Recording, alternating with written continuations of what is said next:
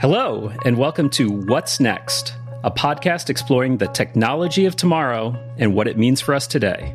I'm your host, Ryan Lawler.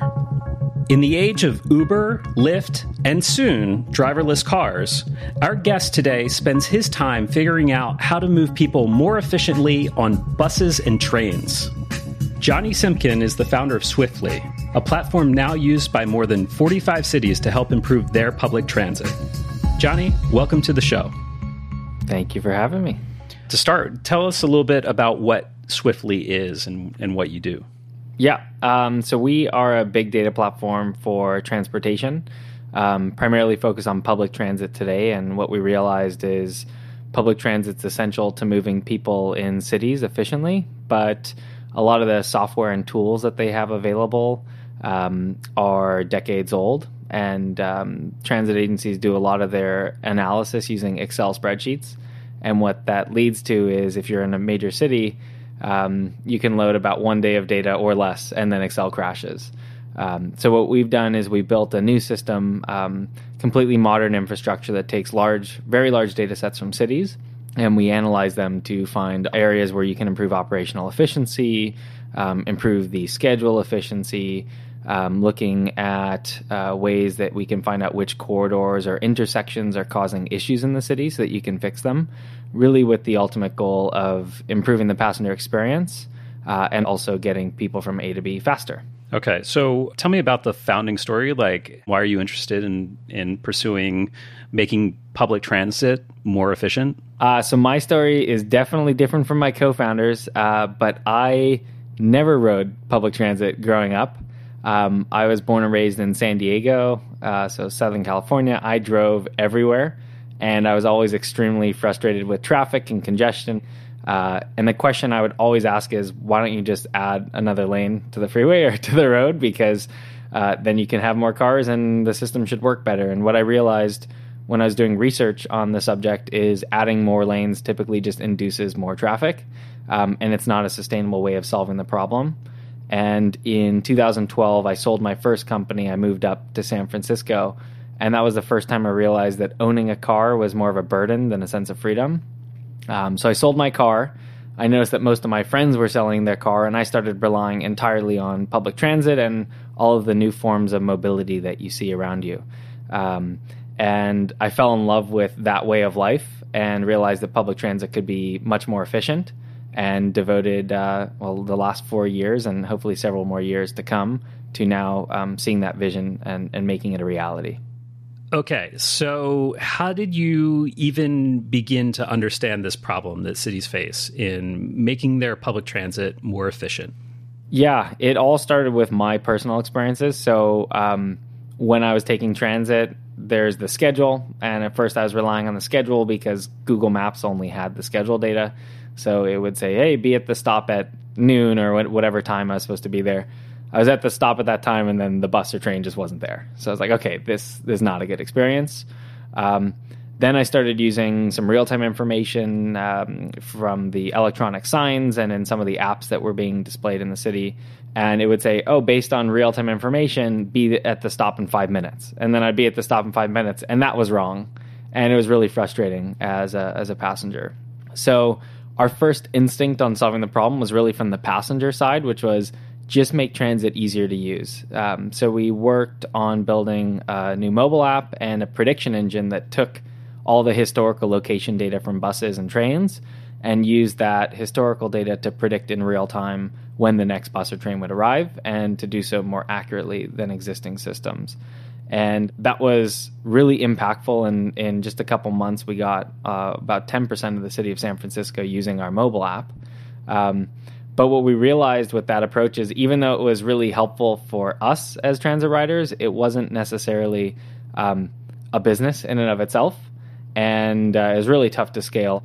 And when we were talking with a lot of cities, what we realized was that they all, even though each city is very unique, they all had very similar problems around making the schedule more accurate, which is really important because that dictates their budget, how many drivers they need, how many vehicles they need, um, making their streets uh, better support transit. And so we decided to build a lot of internal tools using all the data that we're collecting so that we won't just tell passengers, sorry, it's running five minutes late. Why don't we work directly with the city to prevent that late issue from occurring in the first place?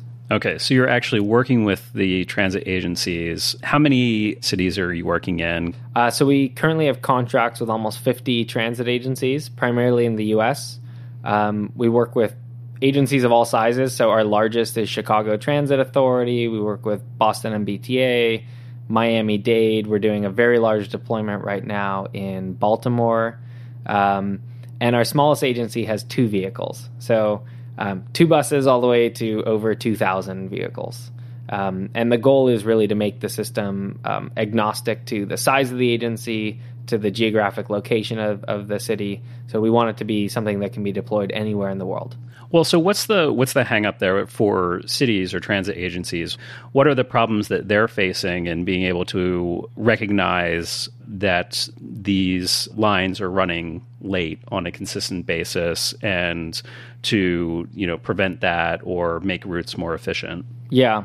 I would say that the most common problem statement we hear is we already produce a tremendous amount of data. We just don't know how to use it efficiently. And so cities oftentimes have systems in place. They typically have GPS or other form of tracking units in their vehicles. But what they do with all this data, when you start looking at it over days or weeks or months or years, um, tends to be pretty limited because they don't have the tools to really dig into the data. And so that's really where we found the biggest problem is is how do we take really hundreds of millions of GPS coordinates gathered potentially per week in a city and turn a raw GPS coordinate, which is, you know, latitude and longitude's not going to tell you anything, to focus on this intersection because this one's causing the problem. Take us back. How were these transit agencies operating beforehand? Like, how would they plot out the routes from one place to another or determine that a certain line should run down one street versus another? Yeah, almost all the major processes have been very manual in the industry. So when it comes to route planning, they'll take static census data, demographic data, um, and try to plot out routes that seem like they will be a good match for the general population characteristics in a given area or city. Um, and then once you've implemented uh, a transit network, it's really tough to measure how well is it working. Um, and so one of the things that you probably hear all the time in, in with a lot of the tech companies that you work with is iteration time. So really quick testing, you have a hypothesis, you test it, you roll out a new feature or change the color of a button, and within a couple days or a couple hours, you have a sense as to whether or not that worked, and you either build off that or revert the, revert it. Right. Um, that iteration process doesn't really exist in transit because of how long it takes. Um, so, for example, you implement a new route um, you want to know, you said, oh, let's say it takes 60 minutes to get from point A to point B. So we'll schedule based on that 60 minutes. We're going to add um, 10 vehicles. So vehicles are going to arrive approximately every six minutes. Um, but if it doesn't actually take 60 minutes, then the whole characteristics of that route have changed. The whole cost structure, the number of vehicles you need have all changed. What if it only takes 50 minutes, right? Then you can potentially shave a whole vehicle and still provide the same level of service. So, what agencies do today often is they will send someone with a stopwatch to ride the bus and ride that same route a couple times and say, okay, well, we rode it five times. We think it actually is closer to, you know, 55 minutes. But actually, if you look at months and thousands of trips, um, that assumption that you got from riding the bus five times may not be correct. And so that's really where Swiftly comes in, is looking at very large data sets to figure out how we should schedule more efficiently or change routes we've been talking very sort of big picture, but let's actually talk about the business. Um, tell me about what it's like for you to engage with customers, what those conversations typically look like with a first meeting, and really like how do you sell these transit agencies that they need your product? Yeah. The sales side of this whole business and just selling to government in general was something a lot of people warned me about and that I was really nervous about um, in the beginning. And, you know, there are some challenges, obviously, with selling to government. You're dealing with long and challenging procurement cycles. Um, but I found it to be, in some ways, extremely refreshing. In these first meetings with transit agencies, it's really clear that they the people genuinely care about their city and their residents. And you don't see that a lot in the private sector. Mostly people are just focused on how am I going to make that next buck. Um, but in the, the public sector, uh, they're often really focused on how can I do what's best for my city. And so when we sit down, and, and typically the way that we sell the product is we go in with their actual data in our platform and we say let's sit down and tell like tell us what are your current priorities and how can we just work with you on those priorities over the course of the next hour or the next two days if it's an on-site workshop and um, go over your actual data in our platform and see what that might be like. And it's through that that there's this aha moment where they're like wow like we've got to work together because this is going to be really good for our city and we can do more changes faster and we can iterate faster. And that was actually believe it or not a direct quote from we were doing an on-site uh, training and they said you've done more in the last 51 minutes than we have in the last two years. And so that's the typical way we sell which is focusing on enabling them to be more effective. And i think that if we focus on making our customers successful we'll be successful too Let's talk about the types of data that you're collecting. You mentioned GPS and sort of real time data for where different buses or other transit operations are at, at any given time. Um, what else are you looking at?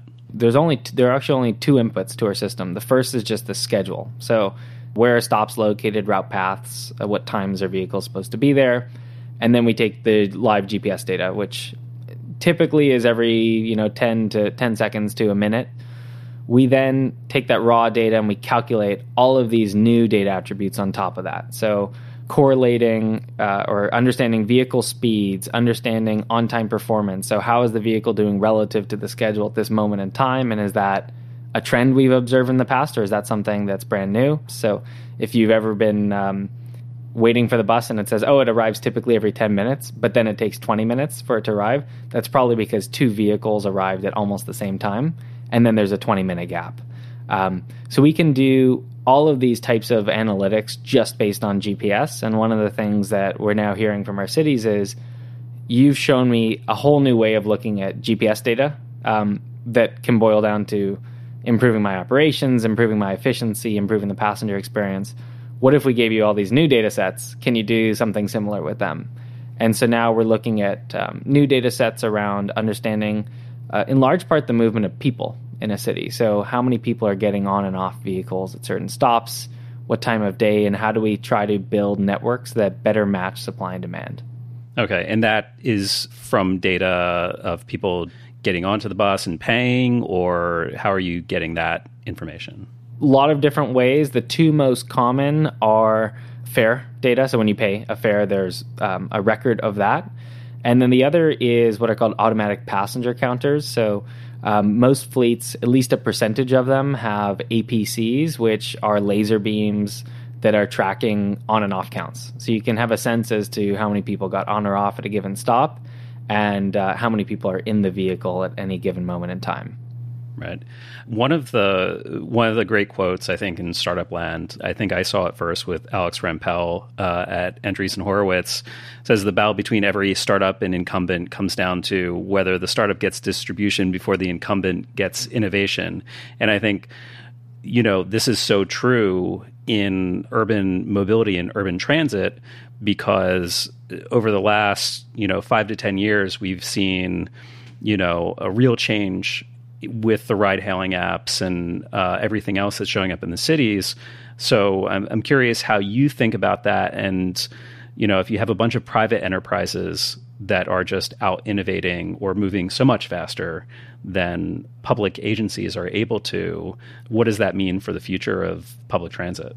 Yeah, a very interesting question.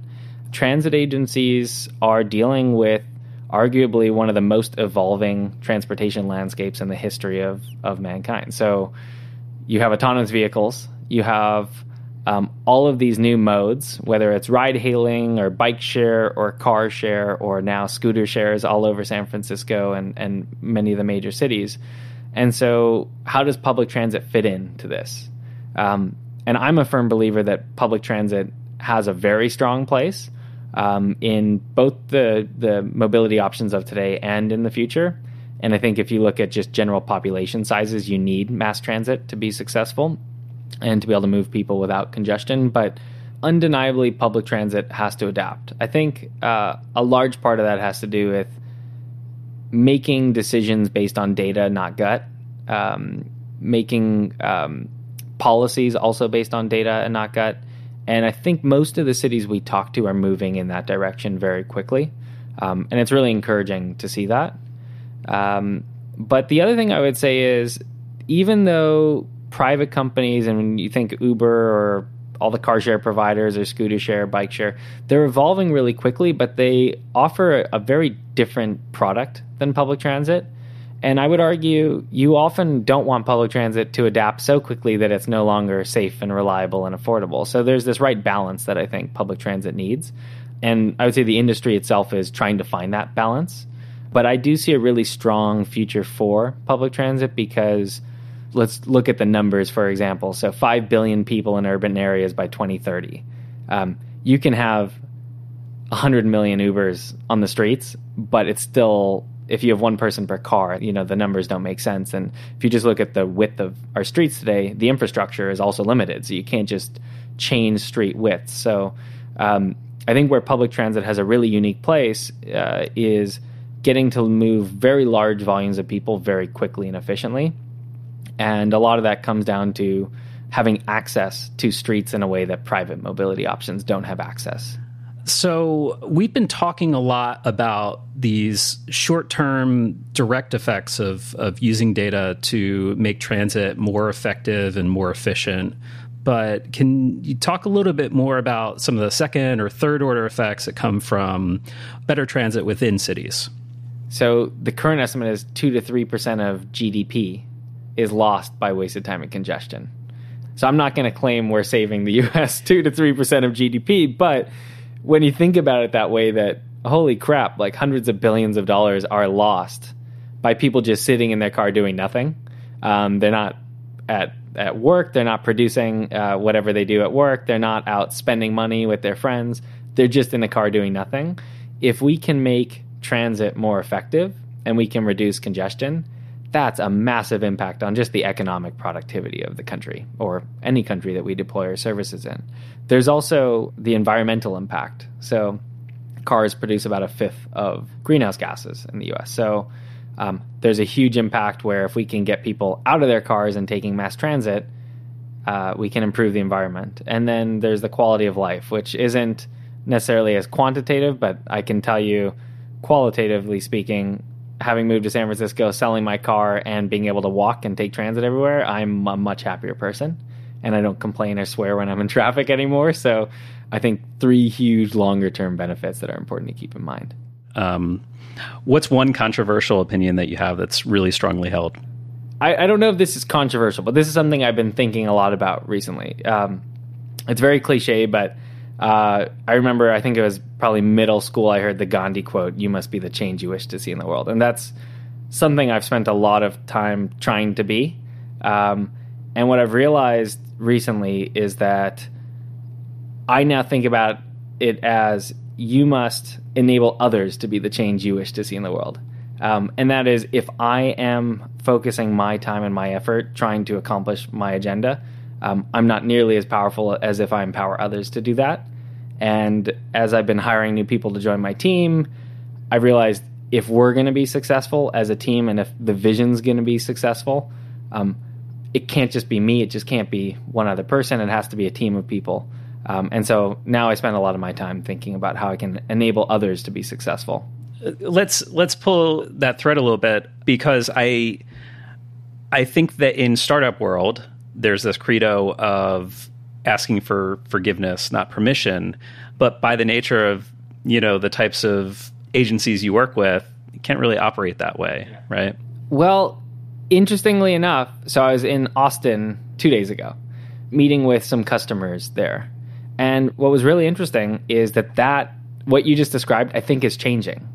And I was talking with one of the executives at one of the transit agencies we work with, and he said up until now, the agency's been risk averse. We've been, oh, we're not going to change anything because if we do, there's a risk of getting in trouble. If we don't, we're for sure not going to get in trouble. Um, and he said, in order for us to be successful moving forward, we have to take those risks. And in order for those risks to be successful, they have to be based on data or some real world information. And then we started, you know, going down that path. And then last night, uh, another one of our, you know, top 15 city in the U.S. I was meeting with the assistant director there, and he said the exact same thing that I had just heard in Austin two days ago. Um, a lot of people do think that way, and I think it's totally changing now, and it's very exciting. It's changing from the public agency perspective. From the public agency perspective, yes. From the management in the public agency. And now it's starting to permeate to their staff as well. Okay. So if you weren't doing this, what uh, areas of technology would you find most interesting, or do you think that uh, you'd like to work on? Um, I actually love the transportation space. I can see myself staying in it for a long time, whether that's through AVs or obviously um, the impact of AVs on public transit. I think there's just so much change that it's really interesting and and it touches everyone. Healthcare, uh, not glamorous but really high impact. Energy, again, not glamorous but really high impact. So I tend to gravitate to the less glamorous, high impact um, uh, types of industries. When you talk about AVs and autonomous vehicles, I find you know, it really interesting what impact they're going to have over the way that uh, we get around, not just in cities, but really anywhere. And uh, I'm wondering if you have a thesis or an idea on how they're going to change the way that we think about transportation, the way that we think about car ownership, the way that we think about um, even where people live. Yeah. I think AVs will change society a tremendous amount, and that's an understatement you touched on car ownership. Some people will probably want to own a car, um, but it really doesn't make sense when that asset is idle 95% of the times. Um, and I don't see myself owning a car again. I, mean, I guess it depends, but probably I, I, won't own a car again.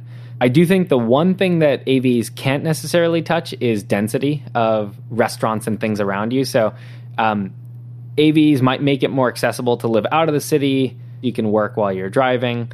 But uh, at the end of the day, if you want to just get out of your house or apartment and walk to 100 bars or 100 restaurants or 100 things to do in the city, you need that density. So um, I do think, you know, AVs won't necessarily adjust that. Transportation is the fabric to the people and places around you. And if transportation is going through a huge evolution, um, so will everything else. I like to think of also how it will change our cities. You know, I think about San Francisco in particular, and I know that the city has changed a lot, uh, even since the earthquake, when you know they took down the highway along the Embarcadero yeah. and, and through Hayes Valley or whatever. And I think, how different would the city be if we didn't have that overpass running down 13th Street or Duboce or whatever it is? Yeah, you know how much of the city could be reclaimed if we had smart vehicles that didn't have to bunch up onto this freeway. Oh, uh, yeah, I think about that all the time. Or what about um, parking lots, parking structures? Like, how much real estate is being wasted by cars just sitting in there doing nothing? Um, the boom that it's going to have on retail and real estate values is going to be tremendous because now that parking lot could be an apartment building and maybe rent will go down a little bit in the city or at least you'll have another restaurant or bar or thing to do around you so yeah, you, you, you think about transportation again being this fabric of the people and places around you, and as that changes, everything else will too. And so the, the places around us will definitely change. So, talk me through the big vision. What happens when every city is using Swiftly? How does it change the way we get around? How does it change, you know, what those cities look like? Our mission is really to make cities move. Uh, it's just three words: make cities move. And um, that has efficiency tied into it, reliability tied into it, um, time savings, productivity increases. Uh, so I think if Swiftly were deployed in a really deep way, um, you'll start to see transportation networks evolve to meet the needs of the residents and the visitors, not the other way around, where residents and visitors have to try and uh, follow what is already set in, in stone. All right. Well, this was great. Jonny, thanks again for joining us um, and telling us more about Swiftly. Thank you so much for having me. This was great. That was really fun. Thanks again for listening to What's Next. We'll be releasing new episodes every other week all summer long. So be sure to subscribe, rate, and review. Just search for What's Next on your app of choice or go to samsungnext.com slash podcast. Next time, we'll talk with Aristotle Socrates. You heard that right. He'll tell us how his company, Juvo, uses data science to help give millions of people around the world access to financial services. I'm your host, Ryan Lawler.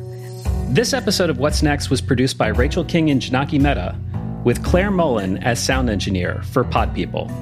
Samsung Next is always looking for new and exciting companies to team up with. So if we should know about you, please get in touch.